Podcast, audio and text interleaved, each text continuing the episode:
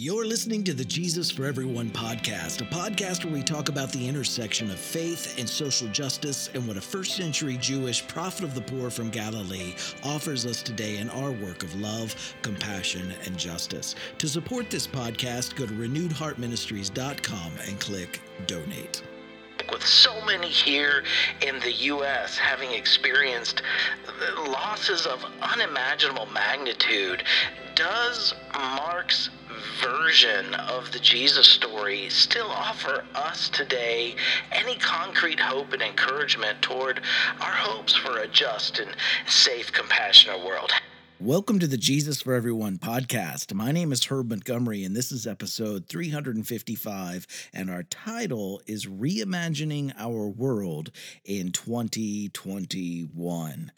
Mark's stories about Jesus begin in Mark 1, 14 through 15 with the words, "Now after John was arrested, Jesus came to Galilee, proclaiming the good news of God and saying, 'The time is fulfilled and the kingdom of God has come near. Repent and believe the good news.'" If the scholars have rightly determined when Mark's gospel was written, it was written at a time when many Jewish followers of Jesus were trying to find purpose after the devastation of Jerusalem, the temple, and the temple state that had functioned from there. Political tensions with Rome had escalated to an uprising, to war, and eventually ruin. With Jerusalem devastated, Mark draws our attention away from a Jerusalem-centered movement and to a Galilean-centered movement rooted in the teachings of the itinerant Jesus. Mark's gospel, it also redefines that term kingdom. The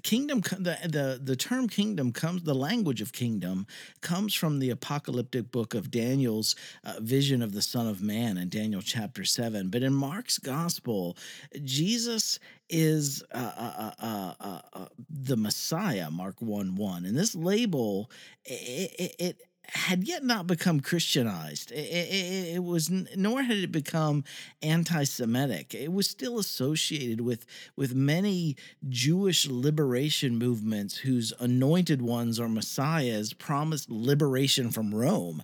Rome's most recent response to these messiahs had razed Jerusalem to the ground. The Hebrew prophets called for social justice and liberation of the oppressed, and they located that restoration on earth, with Jerusalem being the center to which the entire world would flock. And now Jerusalem is no more. Today in 2021, in the wake of the present COVID-19 pandemic, with so many here in the U.S. having experienced losses of unimaginable magnitude, does Mark's version of the Jesus story still offer us today any concrete hope and encouragement toward our hopes for a just and safe, compassionate world? How does the Gospel of Mark call us to reimagine a just society in 2021? And we're going to consider this and more in this short episode this week. If Mark could offer good news or gospel in the midst of such loss for its intended audience, then maybe we can find some here too. So in this climate, Mark's gospel reimagines the kingdom of this Son of Man from Daniel. Could an end of violence and injustice and oppression rise out of Galilee rather than Judea?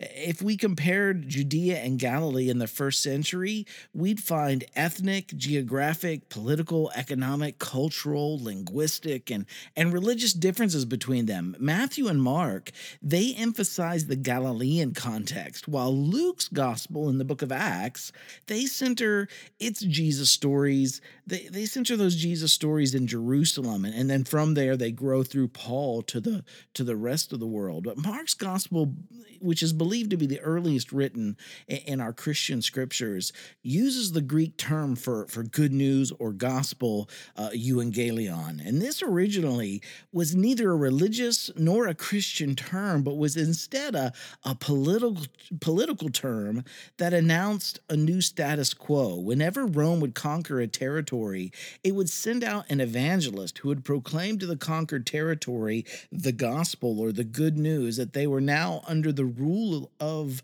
the peace of Rome, or the Pax Romana. And the messenger would announce that Caesar was the Son of God and Rome was the Savior of the world. And they would proclaim that Rome's dominion would give the conquered territory a newfound prosperity and peace. And I'm going to give you some references to how this language was used by the Roman Empire in this week's eSight. The challenge for Mark's audience would have been that Rome, the supposed savior, and Caesar, the Son of God, had obliterated Jerusalem and the Jewish temple. The Roman term gospel communicated the arrival of a new social order, but for the Jewish people, Rome's order had failed in the most harmful way possible. The Jesus of Mark's gospel took this term and announced the kingdom of God rather than the kingdom of Rome. And I prefer Reverend Dr. Kelly Brown Douglas's term, God's just future rather than kingdom.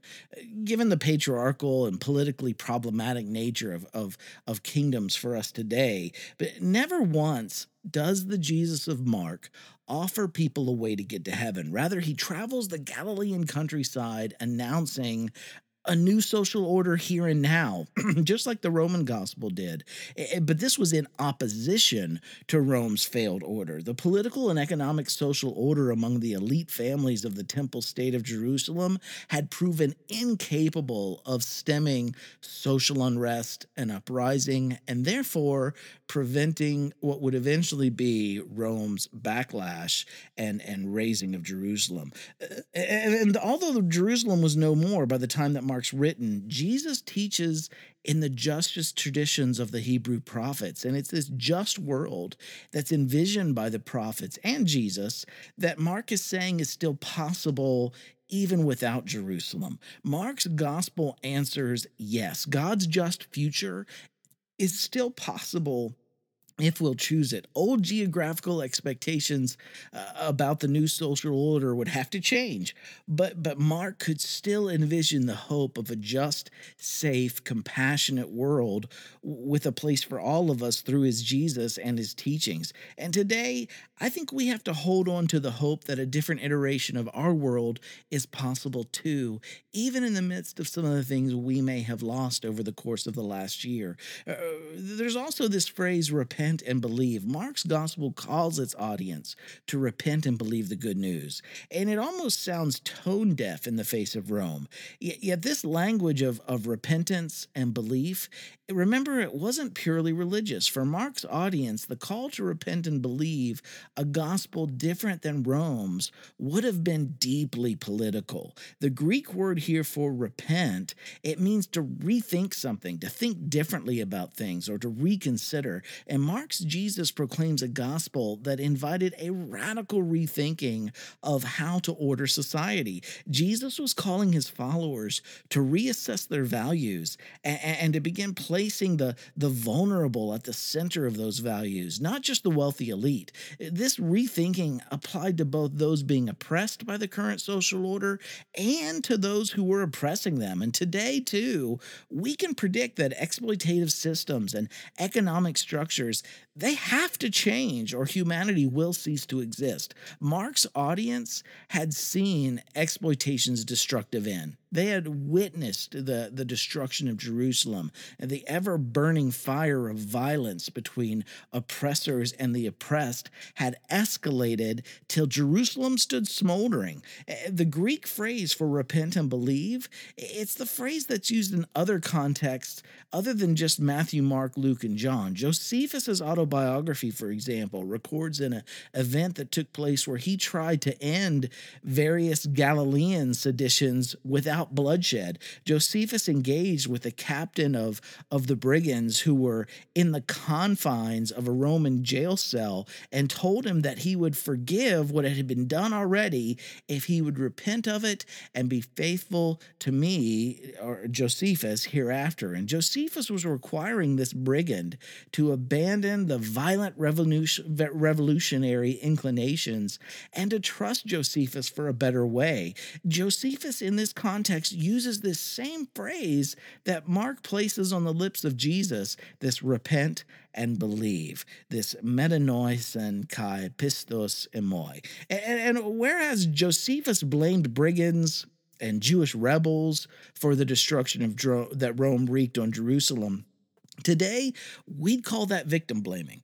Rome chose to economically exploit the people in Galilee and Judea through client kings and the temple state's high priests. And then when the people had finally been bled dry and couldn't take any more, Rome chose to respond by leveling Jerusalem to the ground. Mark's gospel lifts this phrase of repenting and believing to call its audience not to the passive acceptance that Josephus offered, but to reimagine what a just world could look like even in the wake of such devastation and setback. 2020 has been a devastating year for so many.